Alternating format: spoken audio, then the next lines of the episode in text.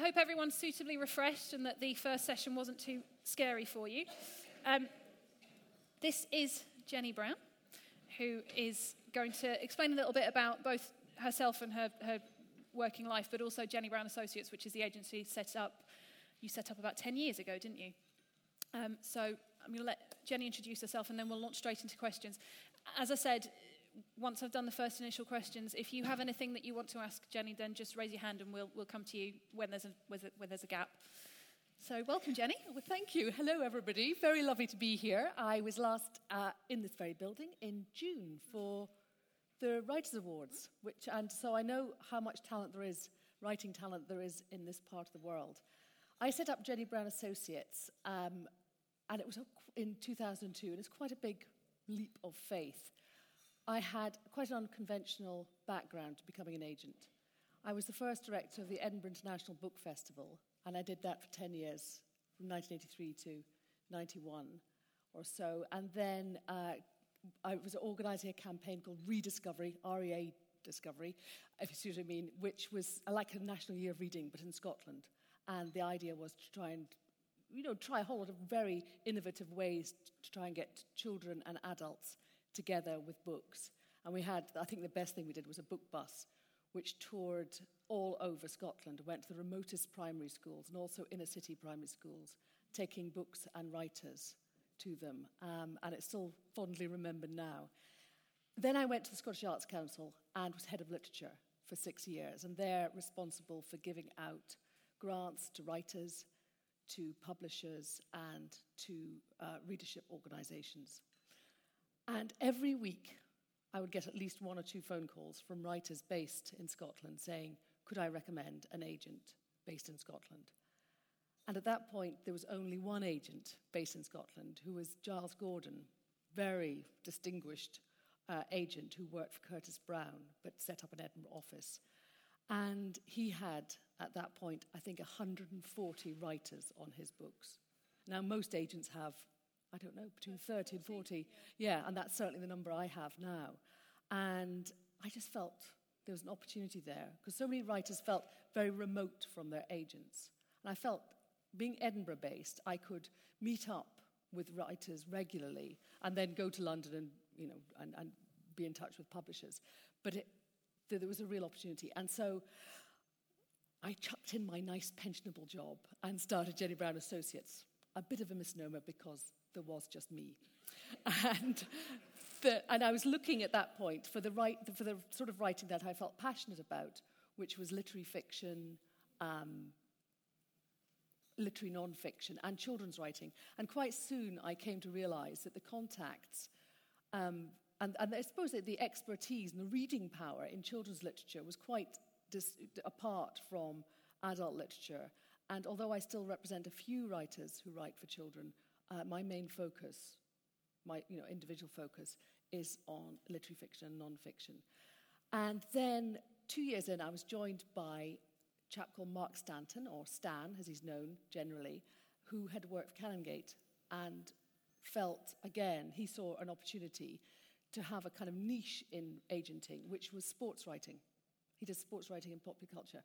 I, that man can sell football books, rugby books, golf books to anybody. But he's also, very early on in his uh, agenting career, he got lucky and there was a manuscript that came in completely unsolicited. And this, I love this story because it breaks all the normal rules. It just shows that, you know, you can just have sheer luck.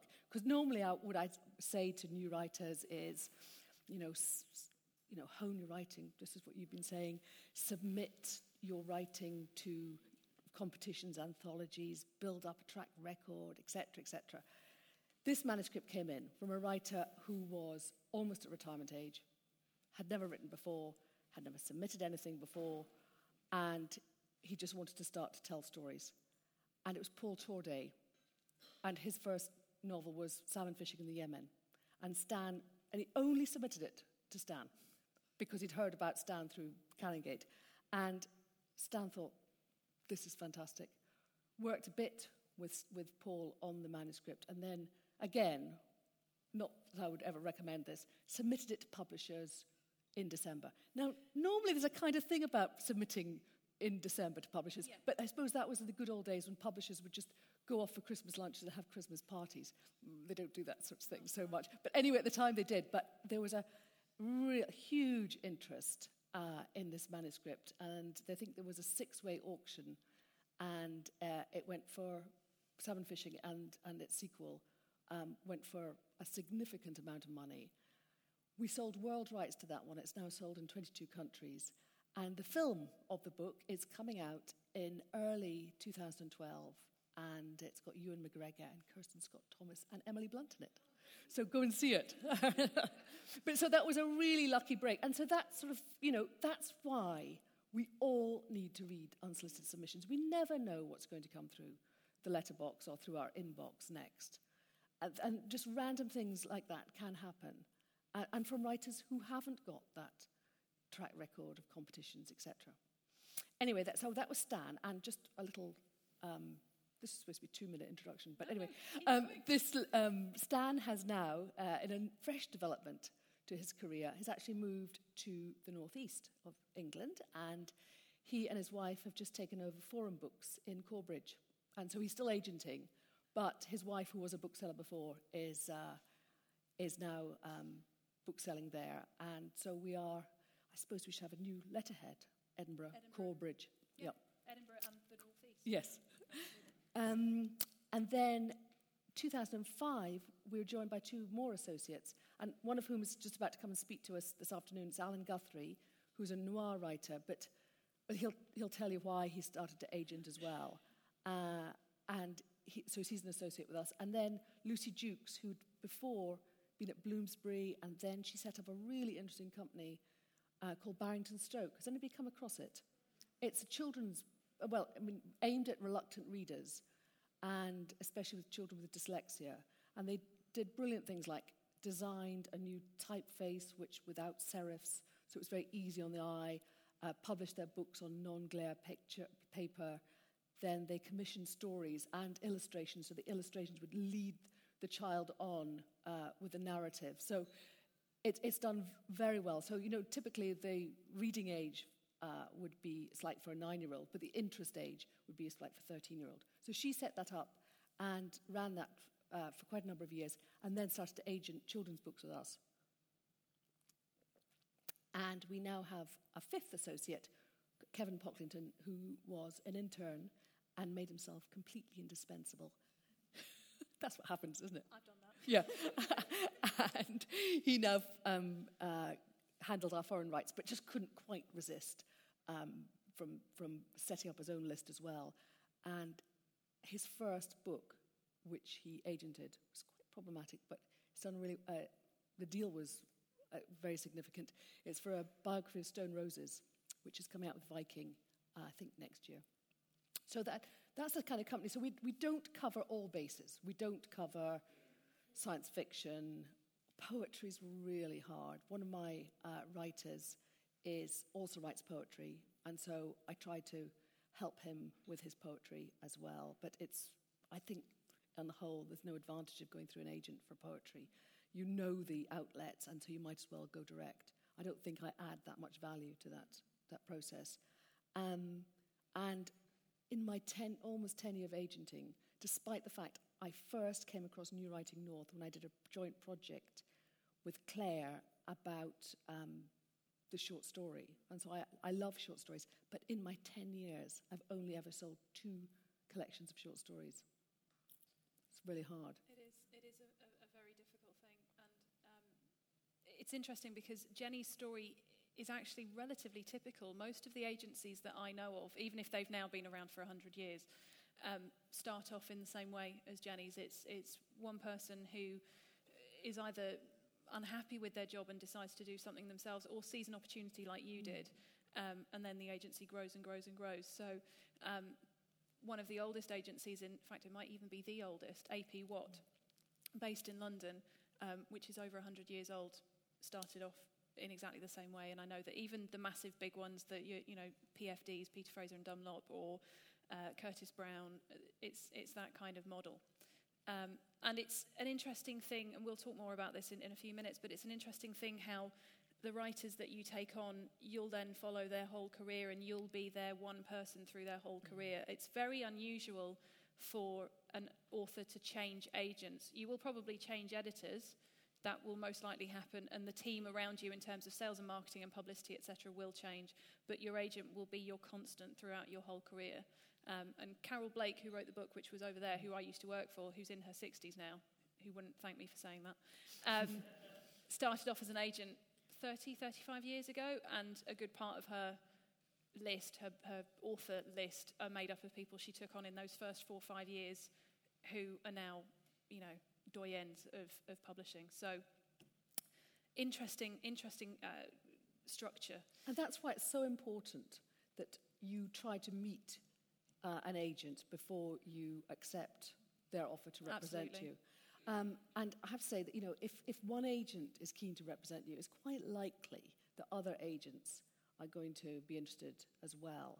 And much as we all hate being part of a kind of beauty parade and, you know, doing that pitching, but if, if you've got a really strong story, uh, or a really strong manuscript, and uh, you've sent it out, you are getting interest from a number. Try and go and see and meet them, and make sure that their vision for your for that manuscript or for your future work, you know, ties in the, with the way that you're thinking about it as well. Um, so, you know, get that relationship right from the outset, and then with any luck, then it will be the sustaining kind of professional relationship that you have in this strange world where editors, at the moment, editors are changing jobs an awful lot. Yeah. I don't know what this says, whether this is a good sign, because for a long time there were redundancies in the publishing industry, and then suddenly everybody stopped to their seat and nobody moved around. But over the summer and this autumn, there's mm. been a huge number of changes. And big high profile ones as well, publishing directors and editorial directors and things like that, which probably doesn't mean much to you, but an editorial director and a, and a publishing director will sort of set the tone for mm. that type of publishing. Um, so a change at that level will potentially change the type of books that that, that, that little imprint or that little publishing house is, is going to be looking at. So from our point of view, it is quite significant. Um, I'm just going to backtrack a little bit and just say to you, uh, on a very basic level, what does an agent do? I champion my author's work and I'm thinking about their career and guiding them through the decisions that have to be made. And that is my, you know, I've got taken on these 30 or 40 writers, and my first loyalty when I wake up in the morning has to be to them, which is often difficult for the new writers who are submitting work because, you know, if you're submitting work already, you'll know everything takes so much time, doesn't it? You know, you just think, what do these people do? How come they're not getting back to me? And it's, it's because we've, it's this, this, I think a lot of agents, probably editors as well, are driven by guilt. You know, you just feel, you know, you, you, you, you're trying to be on top of everything. And so, you know, for this, this week, I might have been um, sending out proof copies of an author's book that's coming out next March. And we're trying to get uh, endorsements from other writers. So, you know, that will take precedence over a brilliant submission that I've got, but I just, I just have to do this, these other things first. Or um, we're trying to sell it internationally, and we've had some interest, and we're trying to uh, get the best possible deal. And we've, we can talk about rights in a, Absolutely. in a, in a while. But um, sorry, that's, I haven't really answered the question yet. So, what do I do? I read my author's work, I advise and help on if I think it needs any editorial work. Because even if it's a work that's under commission from a publisher already, uh, or, or even if it's an established writer, it's still that, that advice that Liv was giving you, it still has to be the best it can possibly be um, before an editor sees it. Um, and so an agent's role in, in relation to editorial work can, can vary, but I think almost every manuscript uh, that passes through my hands, you know, I've got some role in, in, in helping the writer, I think, make it even better. And that, that goes for proposals as well, if it's a non-fiction, non-fiction work. Um, and then what we do in relation to submissions is we used to be have a rolling program of being open to submissions all the time. And then the sheer volume of submissions just it just got out of control. And that's partly because we prefer email submissions. And it used to be that the postman would bring 30 jiffy bags a day, and we just thought, and we would then read them and then send them back in the jiffy bags. And we thought, this is environmentally very wrong. So we now say we'd prefer to have email submissions. Of course, it's very easy. It's, you know, cost-wise, it's, it's almost free to do that. So we get an enormous number. So now what I do is I open my list at certain times when I can gear up and clear the decks mm. and think I'm going to concentrate on submissions. And when I last did that, was that September this year, I got 2,000 submissions in a month, just to me personally. And that is oh, quite overwhelming. And that's I'm, unfortunately not unusual. Yeah. That's not unusual. Yeah. yeah. So I'm next, I'm trying to sort of get to the, you know, really sort of cope with that. And then I'll open my list again in January. Uh, and I think, yes, that's what a lot of people do. And just to, this is something that I get um, asked on the phone quite a bit when, when new writers phone New Writing North. You work on a commission, yes, which, yeah. depending on the agency, is somewhere between 10 and 15 percent. Um, and I think you're within that, yeah, aren't we're you? 12 and a half, yeah. right in the middle. Right in the middle. Um, so you work on commission, um, and you don't ask any kind of upfront fee from the author when you take them on. That's right. So and it's a major risk. Major risk. And just to explain to everyone here, should there be any doubt, that's how all reputable agencies work. So if you're being offered representation by an agent who's saying, I'll take you on, but it'll cost you 500 quid, run to the hills. Mm. Run, run, run. And more to the point, phone me so that I can blackball them. Um, because I've, it happens. It happens. It, I had a conversation with a writer back in September um, and thankfully, they phoned me first. So that's not how it should be. A reputable agency will always work on this model. In your packs, as I said, there is a copy of Jenny's um, template for an author agency agreement.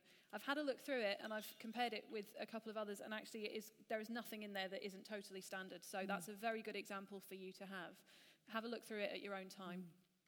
If there are any terms you don't understand, it's worth having a look at, well, Carol's book actually is a good one for that. Mm. Carol's book, From Pitch to Publication, by Carol Blake, will explain that. So we've talked about you've, in this scenario, you've taken on a writer, you are working with them to develop their work. Yes, and it might take two or three years yep. before, of working with that writer, before we, it's ready, the work is ready to submit, and therefore there's going to be any financial gain for either of us. So in that time for you and for the writer, it's it's you know you're a writer, you're agented, but actually there's no financial ramifications yet, and sometimes it can lead to quite a lot more work, can't it? Yes, and so I I guess we're also good at the agent. I, well, I'm sure all agencies are, but because of the links we've got with um, now Creative Scotland, but and also agencies like New Writing North and others, so we try to think about quite laterally about how writers can make just some money in that time before the, um, well, even when they've got the deal. Let's face it, the advances have been falling quite sharply.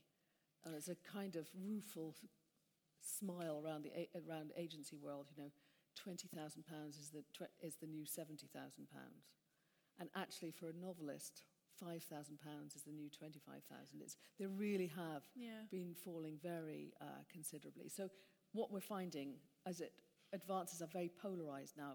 Either, I was talking to editorial director at uh, a publishing house yesterday, and she had been missed out on two books this week that they had gone to.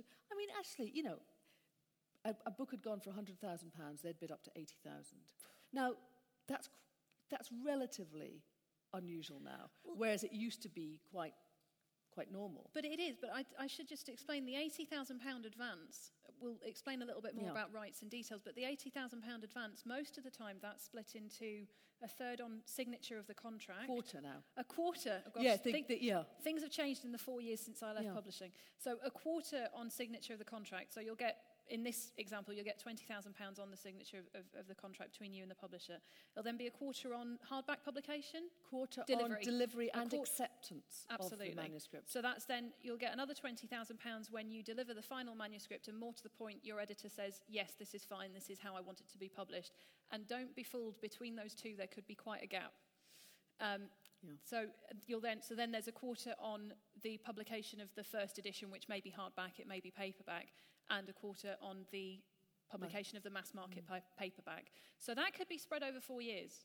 So if you're getting £80,000, okay, that's all right, you know, fine. But if you're getting five grand, if you're getting 20 grand, that's not a huge amount. You know, it's not a huge amount. And in terms of your agent, your agent's only getting 15% of that. And I know your heart bleeds, but they have to run their agency, they have to run their business, and they have to, in the background, they'll be doing other things to help you out. So that's just to explain the kind of realities of not many people are J.K. Rowling, unfortunately. That's right, and, and I'm asked a lot by uh, writers, why aren't there more agents? You know, why, you know, you, you, your list is almost full, why aren't there more agents? And actually, when I started off, and it is, I think it's true, I think uh, it was Giles Gordon said, it'll take you between seven and ten years to actually break even and, make, and actually make money. So that's why, I mean, it's a, it's a big risk business, as publishing is, mm. as it is for an independent publisher. But speaking positively, um, yeah. let's talk a little bit about rights, because mm. I have to confess, I worked in publishing for about six months before I fully understand what rights were. I, I, came into publishing in a slightly unconventional way, so I didn't really get a crash course on, on what these terms were. Can you explain to us what is meant by the term rights and what makes your agency different in that you do foreign rights yourself? Yes, so when we sell, right, you've got that lovely novel and it's got the £80,000 advance, hooray. And uh, let's say it's Atlantic Books, um, and they have offered £80,000 for the UK and Commonwealth rights. So that means they can publish it in the UK and they can publish it in uh, the Commonwealth countries which will be typically, there'll be a list of them appended to the contract. Now, what happens with Canada? We would rather that Canada wasn't treated as a Commonwealth for this instance because we want to sell the book and, and sell the rights to an American publisher. And if we're very clever, if we're Canongate Books, who are brilliant at selling rights, they would split off Canada and send, sell separate Canadian rights and separate American rights. But we also, at, mainly at the fairs that we go to, that's the London Book Fair, which happens every April, and then Frankfurt Book Fair, which has just been in October, we meet lots of foreign publishers, and we're trying to interest those foreign publishers in the translation rights to that book. So, just to give you another example, we have a lovely literary novel, debut literary novel, called Vanessa and Virginia, about uh, Virginia Woolf and her sister as they grew up. And it's a, it's a, a fictional take, beautifully done. It's 61,000 words long. That's relevant to the story, the fact it's not too long. And I had huge difficulty selling it in the UK because it'd just been not long since that film, The Hours, came out, and everybody thought, oh God, we've done Bloomsbury. Oh, yes, it's beautiful, but. And in the end, I sold it, UK and Commonwealth, to, to Ravens Press, who, um, a small Scottish press, who take a lot of risks with debut fiction, and they were based in Ullapool. Ull- Did anybody know Ullapool? Well, Ullapool got too busy for them, so they've now, they've now moved themselves to the Isle of Lewis. anyway, um, so uh, they made a lovely job, but I was at Frankfurt, saw an editor from Harcourt, were brilliant publishers in the, UK, the US, told her about the novel, and they bought it. And we have steadily, over four years, sold foreign right after foreign right in that book. It's 61,000 words long, so it's not expensive to translate. Mm. It's about known people, you know, still Virginia Woolf, obviously, famous throughout the world.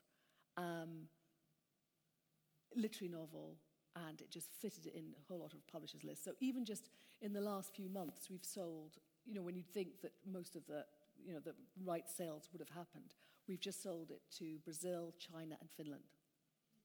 And so that's a lovely story. And so that's, I think it's 13 rights we've now sold that one. And we have held on to those rights ourselves as an agency.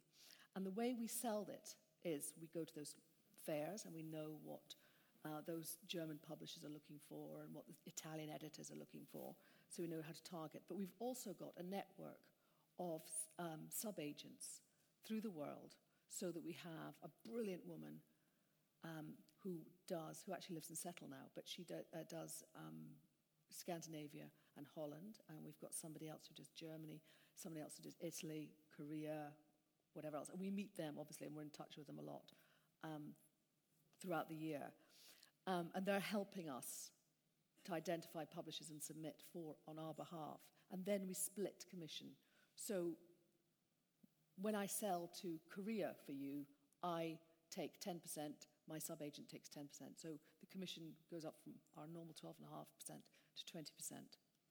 And we do that as well with any film deals we're doing. We have a film agency that we work with in London, and we, again, we split commission.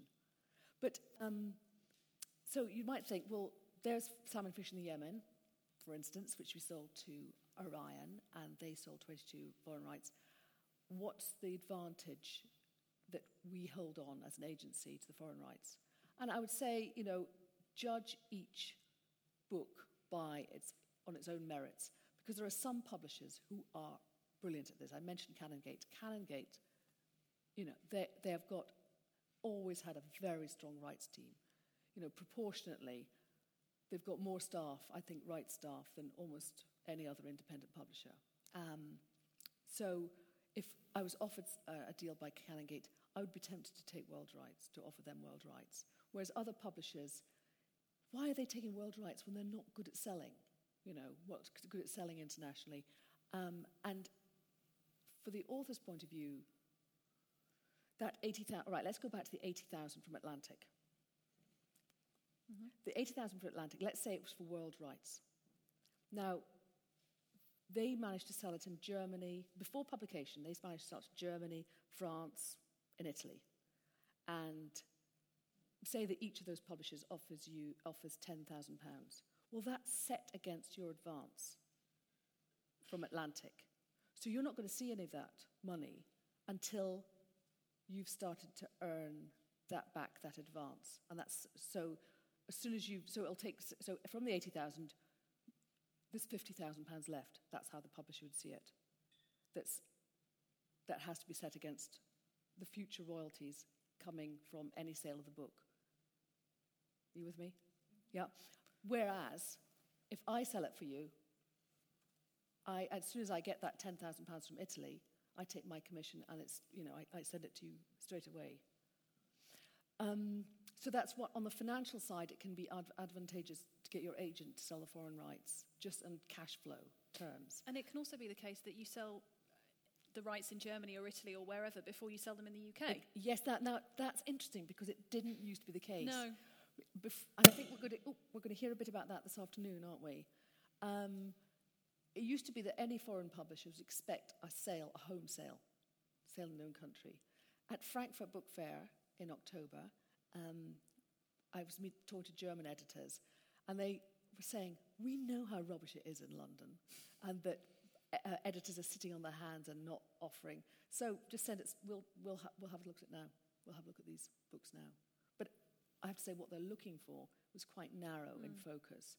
And the, the message we got back from Frankfurt is that the foreign editors are not really interested in non-fiction because they, they prefer non-fiction by home authors that they can promote in their own countries. You know, I can see that. They're looking for women's fiction. They love Kate Morton. You know, have you read Kate Morton, those time slip, mm. House of 1910 impacts on the present, that kind of sort of dual narrative uh, is very popular in, in Germany, particularly. And uh, they've sold, they've bought a number of British books that haven't sold yet here. Yeah. And, and are selling them successfully. And uh, crime fiction is still.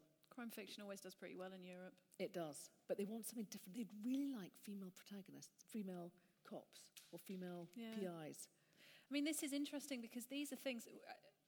Slightly, we'll come back to this later on when we've got a, a, wider kind of publishing team, but this is something that your agent will be aware of that you won't need to be and, and, and probably won't be at this stage because you're, not reading the bookseller every week mm. and you're not getting the daily emails and you're not talking to these mm. editors, your agent will sort of have a sense of what people are buying and will have a sense of, well, if it's not going to sell in the UK, I'll offer to take you on anyway and I can probably sell it in Germany and Italy and wherever, mm. and you'll be getting that income um, even if it's not sold in the UK.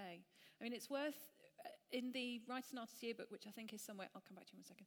Um, in the Writers and Artists Yearbook, all of the agents' entries have information about what they do with foreign rights. So if this is something that you're particularly interested in, you can only submit to people who handle their own foreign rights and who will be able to do what Jenny does for hers. You had a question?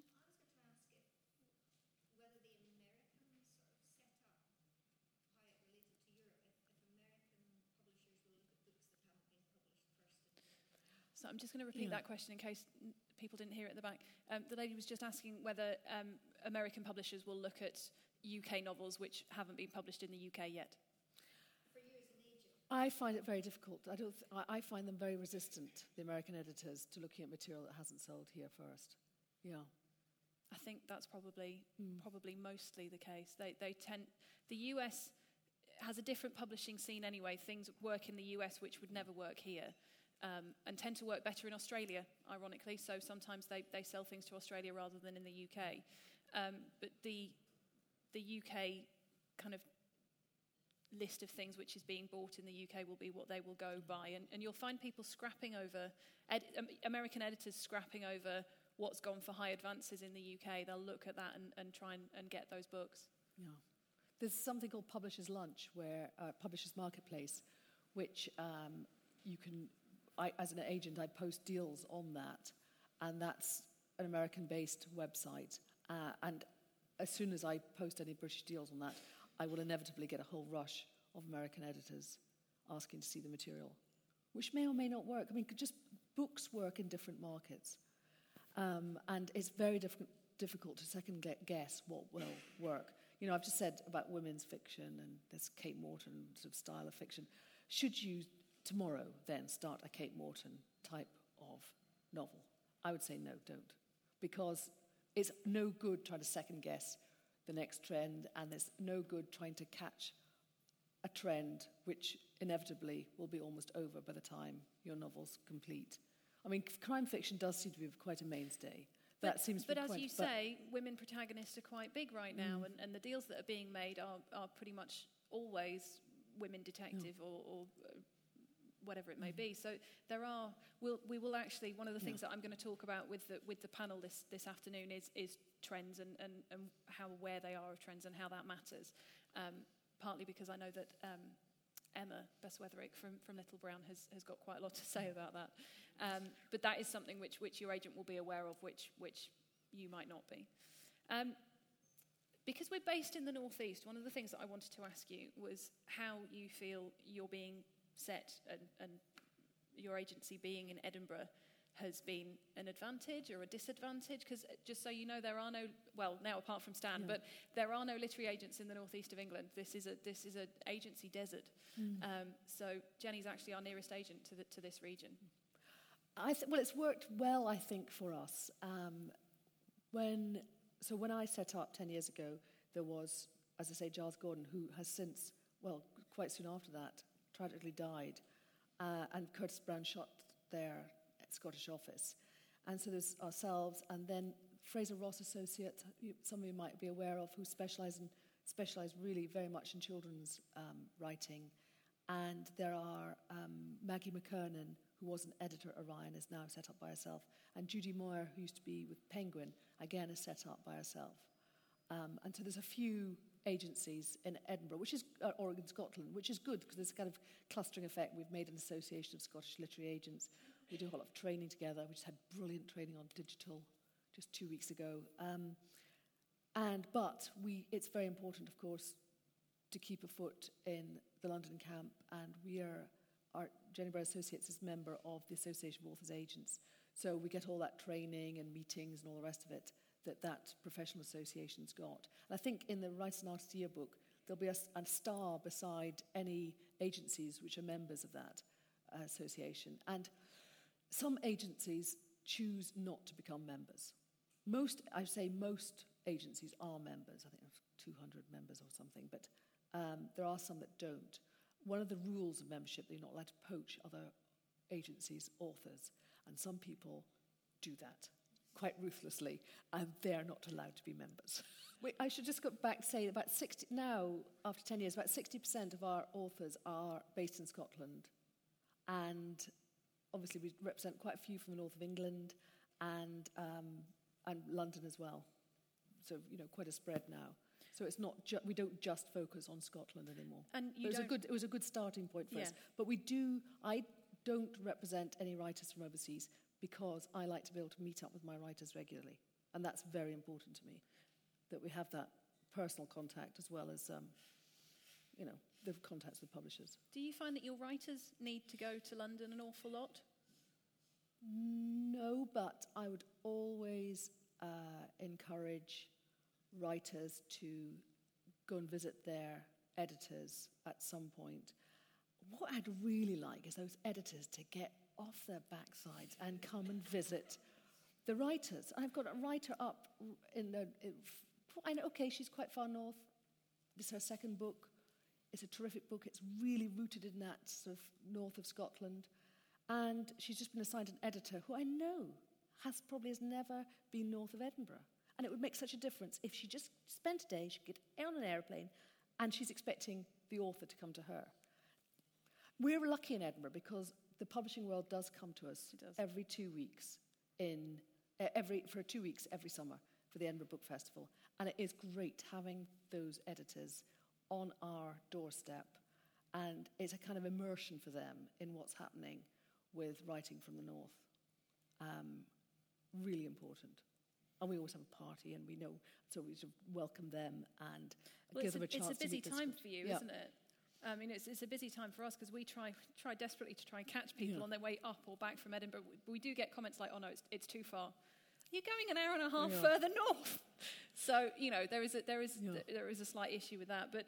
It's a busy time for you in terms of that's a good place for you to actually be talking to editors about Yeah. potential new projects. Yes. Or, you know, it's not just about the writers who are already published, it's also about what's coming up and, and you know, Yeah. the new people in post and all this kind of thing, new relationships. Absolutely, and, and it's perfectly timed before Frankfurt because uh, there are certain times of the year. I was mentioning December, kind of jokily. I think it's probably you get away with submitting stuff in the first week of December still, but there's certain points of the year when it's really good to submit, and editors are looking for the sort of big manuscripts to take to Frankfurt, and they're reading for kind of mid-August onwards. Mm. and they have a deluge of manuscripts to read. We're all submitting in September, and it's and it's hard for the, the scouts, the sub agents, everybody else to keep on top of that. And then there's Frankfurt, frenetic, and after that they're all they've all got so many manuscripts you just leave them alone for a while, and that happens not quite to such the same extent, but same sort of thing for London Book Fair. So I think January is a great time to submit. January, yeah. June, July, Yeah, and then, Yeah. like you say, possibly, you know, end of November, early. December. But again, this is the kind of thing that your agent will know that you won't. Mm-hmm. So it's worth just. And in terms of the calendar year, agents are busy at the same kind of time as editors are because they're also preparing for a Frankfurt Book Fair Mm. or a London Book Fair. And it's also worth knowing that a lot of, well, most agents are um, parents. So they're likely to not be around so much in, well, uh, Jenny is because obviously it's the Edinburgh Book Fair, Yeah. but uh, Edinburgh Book Festival, but um, school holidays, so Mm. August is relatively quiet. There's also a phenomenon in publishing that I wish I still had, which is called the summer hours. yes. the whole of publishing, from literally the start of July, sometimes until the end of September, goes doesn't work on a Friday afternoon. Um, so trying to get hold of an editor on a Friday afternoon is completely impossible. But it's you know it's it's a publishing tradition. I don't know where it started, but it everyone does it. So. I want to talk to you, we'll, we'll touch on this later on when we've got the, the wider panel, but I wanted to talk to you a little bit about how you feel that publishing has changed maybe in the last decade or so. Um, because it's my impression that um, whereas it used to be the case that the agent would sell an author to an editor at a publishing house who had usually been at that publishing house a little while and was likely to stay there for a little while, um, for a start, e- editors change more often now, but also publishing houses don't put quite so much weight and time betwi- beh- behind their authors, do they? No, I mean, it, it used to be that a, an editor would work with the debut writer, and they wouldn't expect huge things from that first book. They wanted some reviews, perhaps some shortlisting for, for awards, and then let the author build in, you know, as a, as a quality writer. Classic instance of this was Headline with Andrea Levy. Mm. I think Small Island was her was it a sixth, fifth or sixth book. Now, actually, would a mainstream publisher stick with Andrea Levy through five books which did respectably, not, but not brilliantly, now? Um, and now the pressure is on a writer to deliver that brilliant debut no- novel and uh, to make the impact right there and then. So, right, uh, publishers are, this is a real bugbear of ours, but are completely enthralled by Nielsen Bookscan.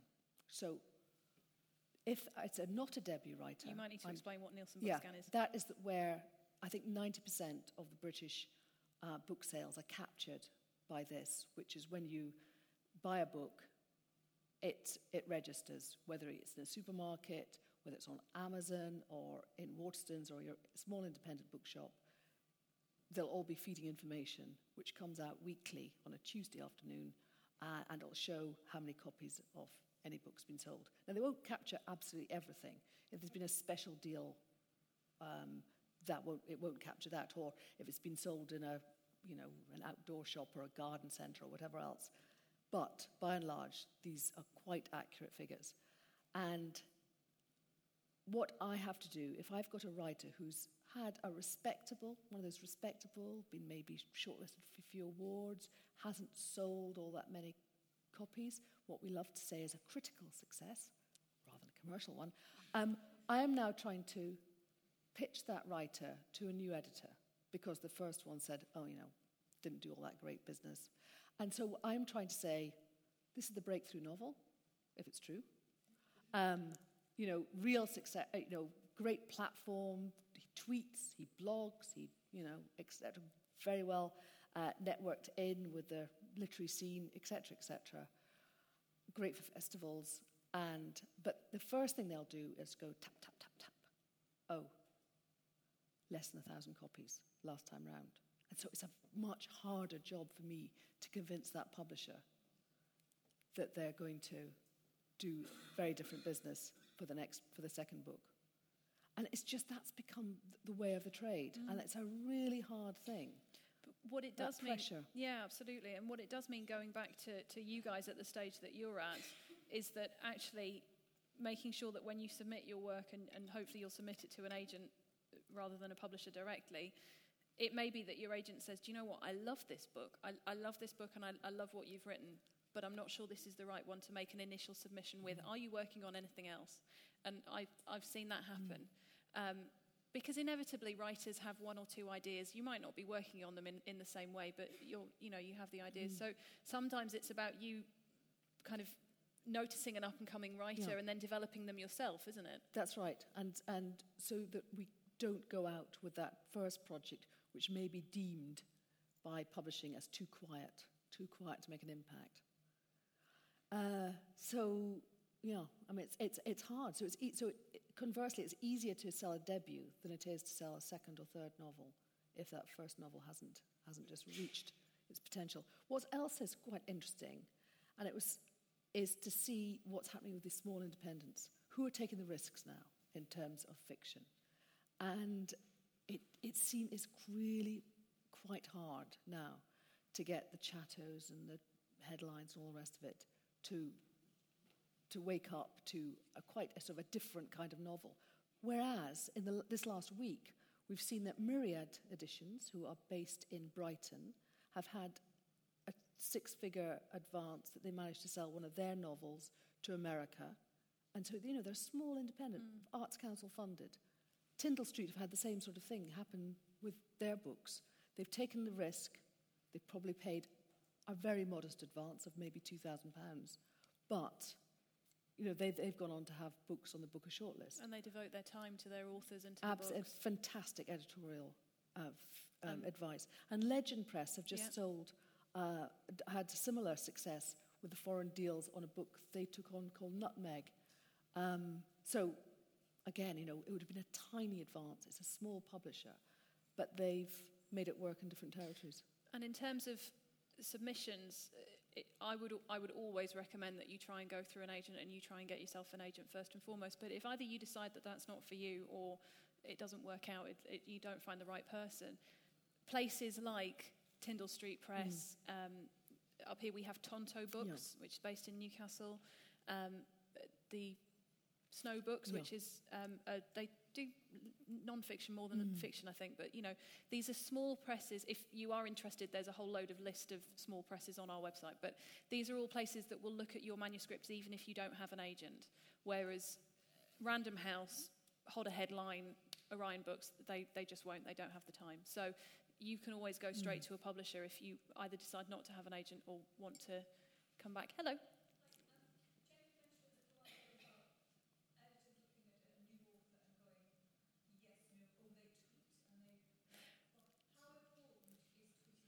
If you don't mind, I'm actually going to pause that yeah. question because that's one of the main things that I want to ask the plenary board this afternoon.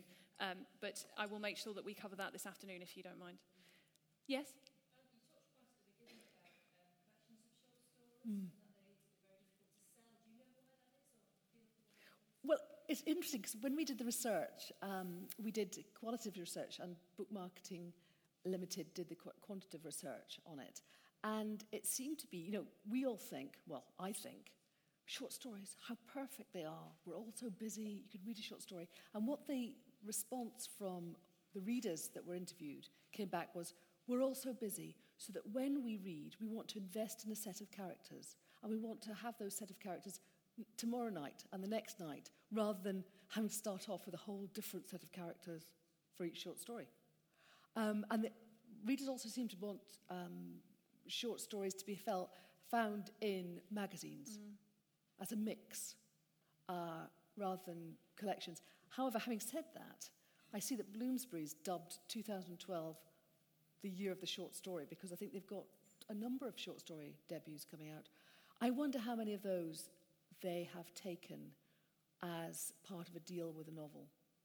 Because what will often happen is if there's some outstanding short stories, a publisher may say, we'll sign you up for two, a two book deal, maybe a three book deal, or we'll bring out the novel first, maybe two novels first, and when you've got a, a reputation, then we'll bring out the short stories.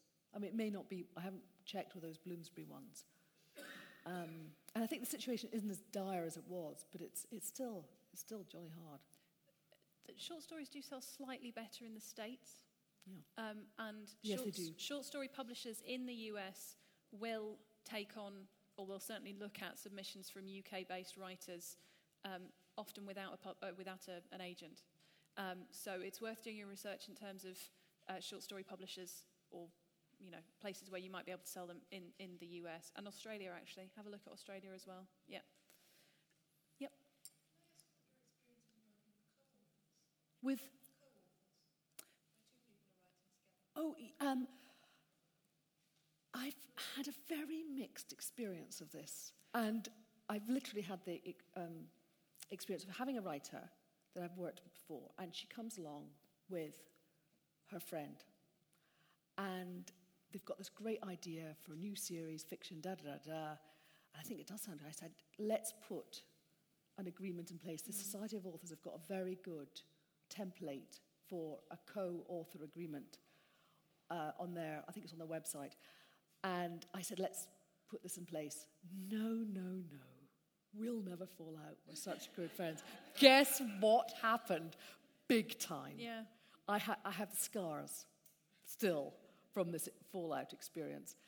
I think it can work, but it's, it, it's tricky. Is it fiction or non-fiction you're thinking about? Who does the publicity? You know, the publishers won't want, on the whole, both of your names on the, the, book, uh, they want one author's name. They want one author to do the publicity. And this was a problem uh, area that the one who was in the, who didn't get the limelight felt overlooked.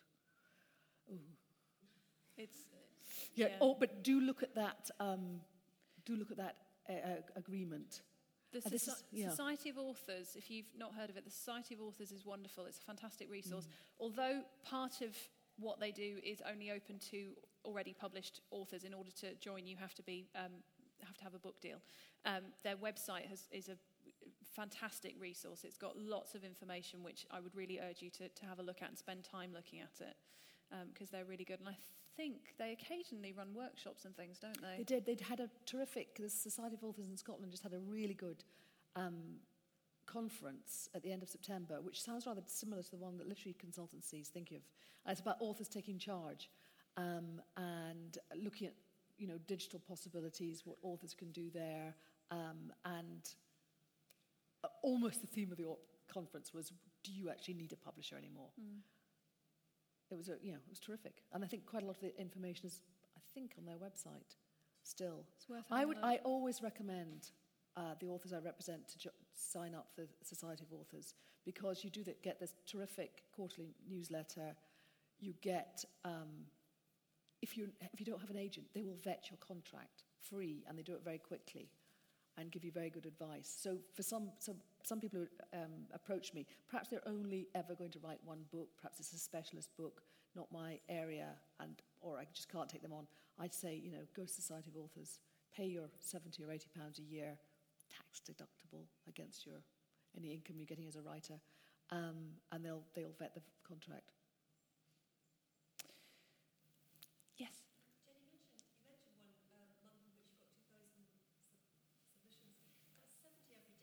It's t- I, know, I know it was terrible.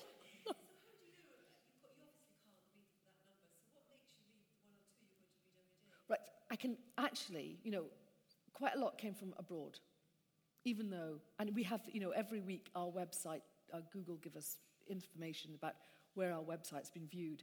And some, I must be on some Australian um, website saying I'm accepting submissions because I'm getting masses from Australia. And certainly Australia's on our, what do you call that, Google Informatics or whatever. Yes. It's Australia's showing as a bright green at the moment, so much activity. Um, uh, so there's a lot I can just instantly think, this is, or science fiction. I say I don't, not interested in science fiction. I get a whole lot of them. Or children's uh, that I just immediately give to my, um, my colleague.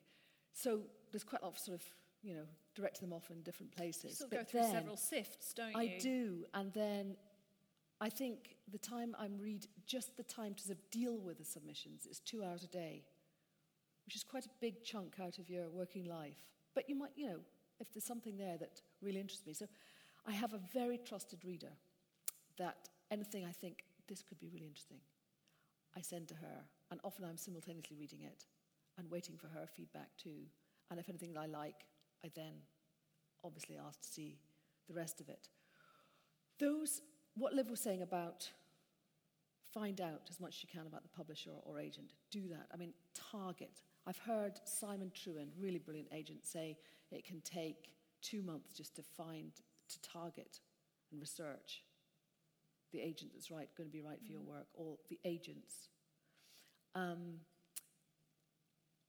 I took on somebody recently, and she had obviously just looked at my list, and it wasn't a case of sometimes, because I say, please target in, your, in my submission instruction of the website, and obviously somebody said, I really admire list, and I, you know, I feel I've got a lot to do uh, in, in common with X, Y, Z, and they're so, you know, I know they haven't read them, they're just trying to.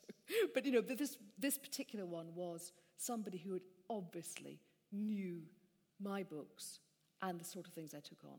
And so from that start, I was kind of predisposed to, uh, to want to read more. And a, just, and a, just that pitch, just that enticing pitch that just got me. Um, I that, just wanted to know that nar- what the narrative was all about. That homework can really pay off. Oh, really, especially yeah. in this day and age when actually you can you can go onto the bookseller website, you can type in the name of the agent and see what recent deals they've done if you want. Yeah. Um, absolutely, you most agencies on their website have a news feed of what they're doing. Most agents tweet, you know, so you can follow them on Twitter, etc. Um, the good example that I come back to, and again, it's because I used to work there, but I worked for an agency called Blake Friedman, which was set up by Carol Blake and Julian Friedman. Carol did the books and Julian did the film. You would not believe, you would not believe the number of people who would address the letter Dear Blake. And it's a silly thing, and it is a silly thing, but immediately Carol, who hasn't got the biggest patience in the world, would just go, oh, for goodness sake. And it would, she'd read the rest of it, but it would put her in a bad mood. And you want your agent to be reading it going, oh, they know that I've just sold yeah. German rights to whatever it was, and they've been looking at my list and they know what I'm, oh, this person knows what they're talking about. It helps, you know, it helps. And agents are, you know, I'm here today, lots of agents are doing some similar events. Absolutely. So there's a great opportunity to meet agents or editors, make contact with them afterwards. Just use the fact that you've said hello always in a sort of introductory letter. Um, because you know that can make a difference as well. What else? Uh, predisposed to want to read it. Uh, there's a whole lot of things that people have done in the past, like sent me sweeties in with the in with the manuscript. But you know that's quite dodgy, really, and they're stuck together. Oh, there was once that I had a, a CD was sent in with it, and somebody said, "I want you to be in the mood to read this manuscript. So I, I put it on, and it started off with, You're all too young to remember this. The Archies, Sugar Sugar. it kind of related to the story. Um, what else? We, oh, we've had, oh, I don't know, paperweights sent to us, and then inserted into the paperweight somehow very ingeniously was a website address. That we look at the website. That, that's all that came in a box and they've taken it. Are you saying this helps or are you saying it hinders? I, I remember that. I remember the approach. But the one I remember, sorry about this, everybody, you know, decency guarding, guarding before I say this. Right, this guy just wrote to me with his manuscript saying, and he really bigged himself up. And I heard all about his marriage and why. This is all on one, the first front page. Why his marriage had, uh, his wife had been wrong in their marriage, da da da da. And then Finally, he said, And I am told I have the, vo- the voice that would give the very angels multiple orgasms. and couldn't believe it. And I, I, t- I just put it straight so in the bucket. Did you phone him up? I know, no. But Stan said, Well, why didn't he phone you then? But I, re- okay, I remember his approach, but I don't remember anything about his work except I didn't want anything to do with him. And that sort of brings me to a real point, which is, you know, it is a professional relationship. You want it to become a friendship between you and the writer, your agent. You want your agent, because you, you've got so much in common and you've got some shared purpose. But it is, from the outset, it is a professional relationship. So I don't, and my, I don't favour those jokey approaches. I mean, funny enough, Stan, he's happy with them, but. I don't know many agents who do, actually. No. They're so busy that, that professional is, is the yeah. way forward. I've actually just noticed the time and I realised I'm going to have to wrap up, but I know there were a few questions. Are they specific to Jenny or can I ask them of the board this afternoon?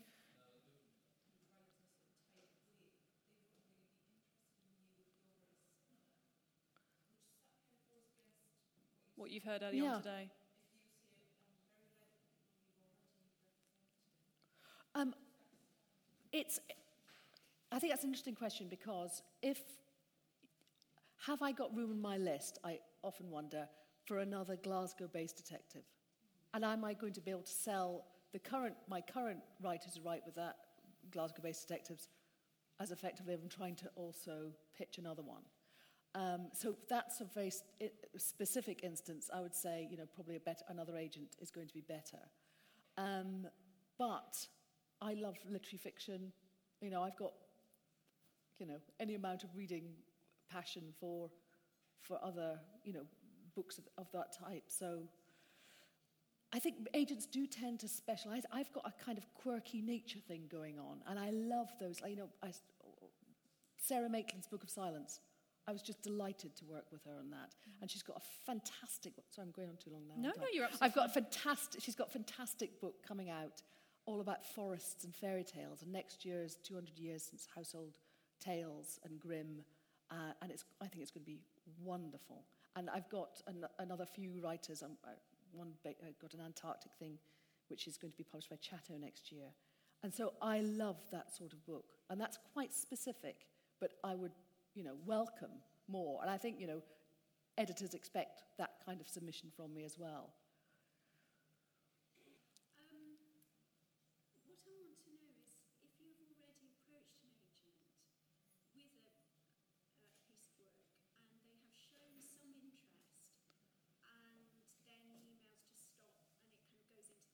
Yeah. Is it worth approaching you again Yeah. with either another piece of work Yeah. or even with a rewrite of the Yes. same piece of work? Definitely. Yeah.